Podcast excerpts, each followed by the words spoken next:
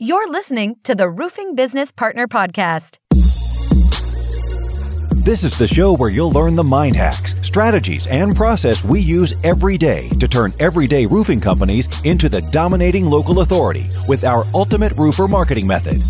You'll also learn how we use Facebook ads to rapidly and affordably scale up business for roofing companies and generate leads on autopilot, putting you in touch with the right customers who pay the right price at the right time.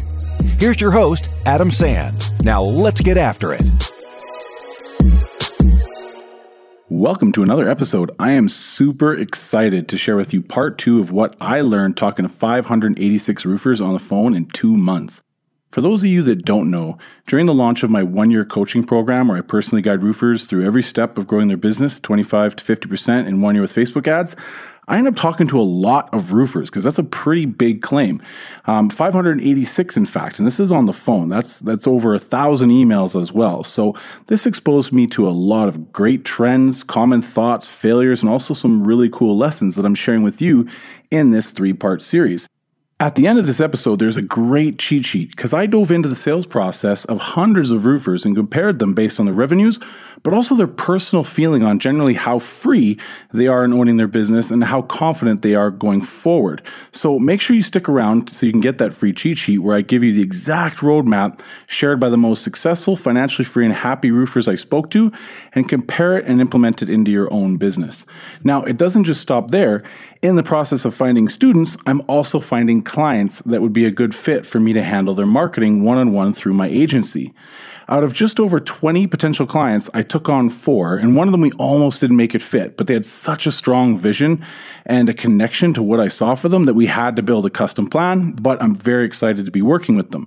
In this episode, I'll be sharing with you what I'm looking for when taking on a one on one client so that I can pretty much guarantee my results of getting 10x their spend on my service, which is about 150,000 a year, and doing so in a way that lasts long term after I'm gone.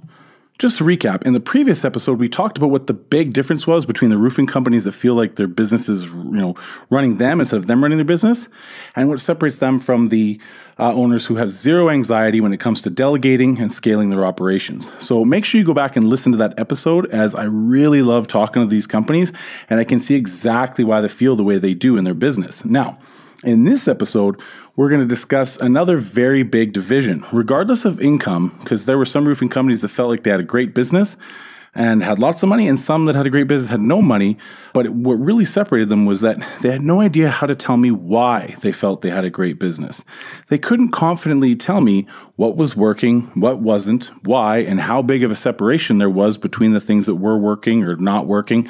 And so while my main focus was with their marketing, when you give people room to go off on all their tangents, there was a very clear polarity. Either roofing companies had no idea or they felt they have a very clear, concrete picture of their business. So, for simplicity's sake, we're just going to talk about the marketing stuff that we discussed. But the companies who weren't feeling super clear, at best, they could tell me how many leads they got and how much they spent on marketing. And this is one of the most common failures in roofer marketing budgets is only dividing down to cost per lead and then maybe, you know, they can infer revenue per lead or or something like that. But this is what allows marketers, lead generators, and directory sites like Home Advisor and Yellow Pages to really sink their claws into you because you only think of cost per lead, and so more leads must equal good, right? Well, if there's one thing you should learn this year is that not all leads are created equally. The companies who didn't have a clear picture knew this but you know they didn't invest enough in finding out the specifics of why. They would say things like oh home advisor leads are junk but they just they, they would just recognize that they cost a lot and there's more competition you know maybe that there was lots of dead leads. But the great companies maybe still used home advisor right? But they had things in place to make sure they got the refunds when a lead was dead. And since about 20% of leads are just contractors testing it out to see who's responding in their area, that's important for them to have that process in place. So, I want to talk about why not all leads are created equal. A long time ago, I worked at a Dodge car dealership. And where I'm from, it's this kind of a smaller city by American standards. So, you know, the churches are kind of sporadic throughout. But then when there's a church somewhere, then a lot of people of that and ethnicity go to live in that area because it makes it easy to get to church because we have tons of bad weather and snow. So just having a church close by is convenient. It kind of dictates where you live. So there was a lot of people living in this one area of town where this Dodge dealership was. And because of the location of the church, a lot of the people were of a certain ethnicity. And I'm not trying to poke anything out there or make anybody upset, but a lot of people came to this Dodge dealership looking to buy Dodge Grand Caravans um, for taxi cabs. It was like the number one customer. We would always have people coming in for that one thing. Now, this customer was a very good negotiator. And because they were buying it for their business, I mean, just it was about bottom line. The vehicle was a commodity to them, right? It was just a caravan is a caravan is a caravan is a caravan. They don't care if it's white or black or blue as long as it is okay for the company that they're driving for. They don't care what color it is. They don't want features. They don't care about warranties. They don't want to be upsold anything, and they just want the base, base, best, best, best price. So, but the thing was, is there was tons of leads coming in, right? Like tons, like it was, it was every day. You know, I mean, it was constant, so it was super high volume. I was feeling quite, you know, well working in this environment. Um, but you know, the, the negotiations would last several hours. The test drives would be very short, and you know there would be a lot of friction along the way to, to, to getting the deal.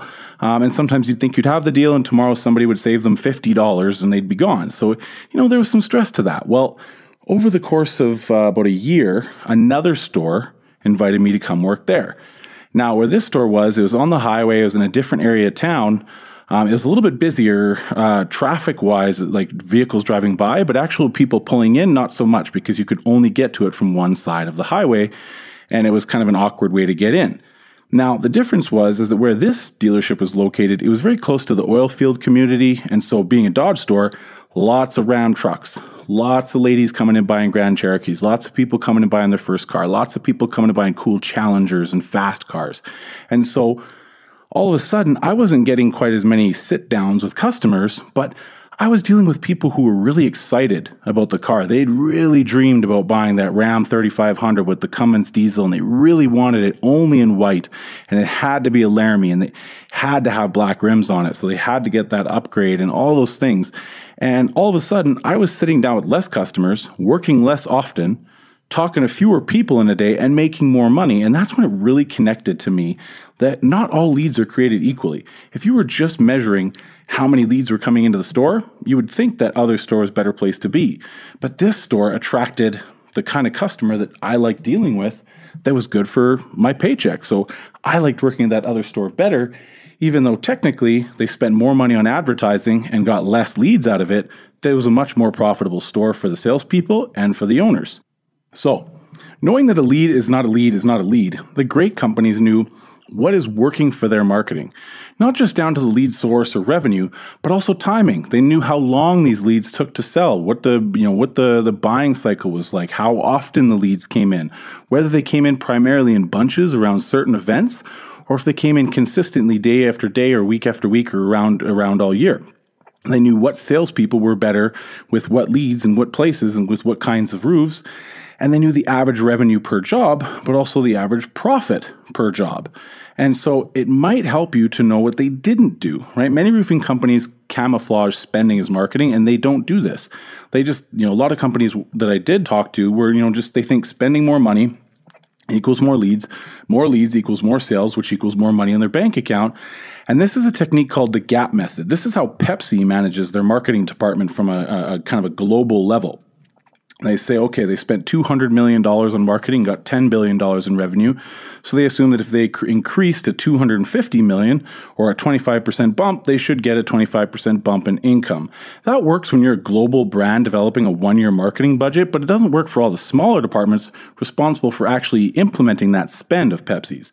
So you need to treat your marketing efforts with a little bit more respect and the idea that it, there's smaller departments within your company that are all doing their own separate job and they're competing competing with each other to get you business, and you need to allocate funds accordingly. The great companies don't see um, sales as just one department within their company, but instead as the heart of the whole organization. It's a vital part, and without the heart, everything else stops. If the heart isn't healthy, or you know, other departments are going to suffer. Right? By learning what is going on with the heart, They will learn how to improve their marketing, operations, billing, sales, everything. They even think out their commission structures. You, we really have to talk about that. To understand their marketing expenses, they have to have a strong understanding of their sales commission structure and how it was or wasn't working to incentivize the behaviors that they're looking for. And this is a big part of the free guide at the end of this episode. I was amazed at how many roofing companies didn't think of commissions as a marketing expense, but instead as a job cost or a staff expense. I made this mistake when I first started marketing for a uh, roofing company, and it caused a huge problem for a client that I still feel guilty about today.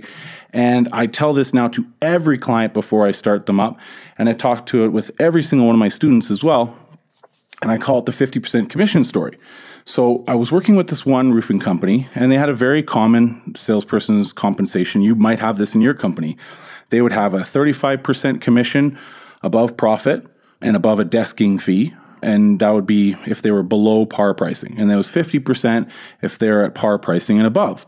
And you know, and, and he had like really good experts that were really good with insurance and negotiating with the insurance people.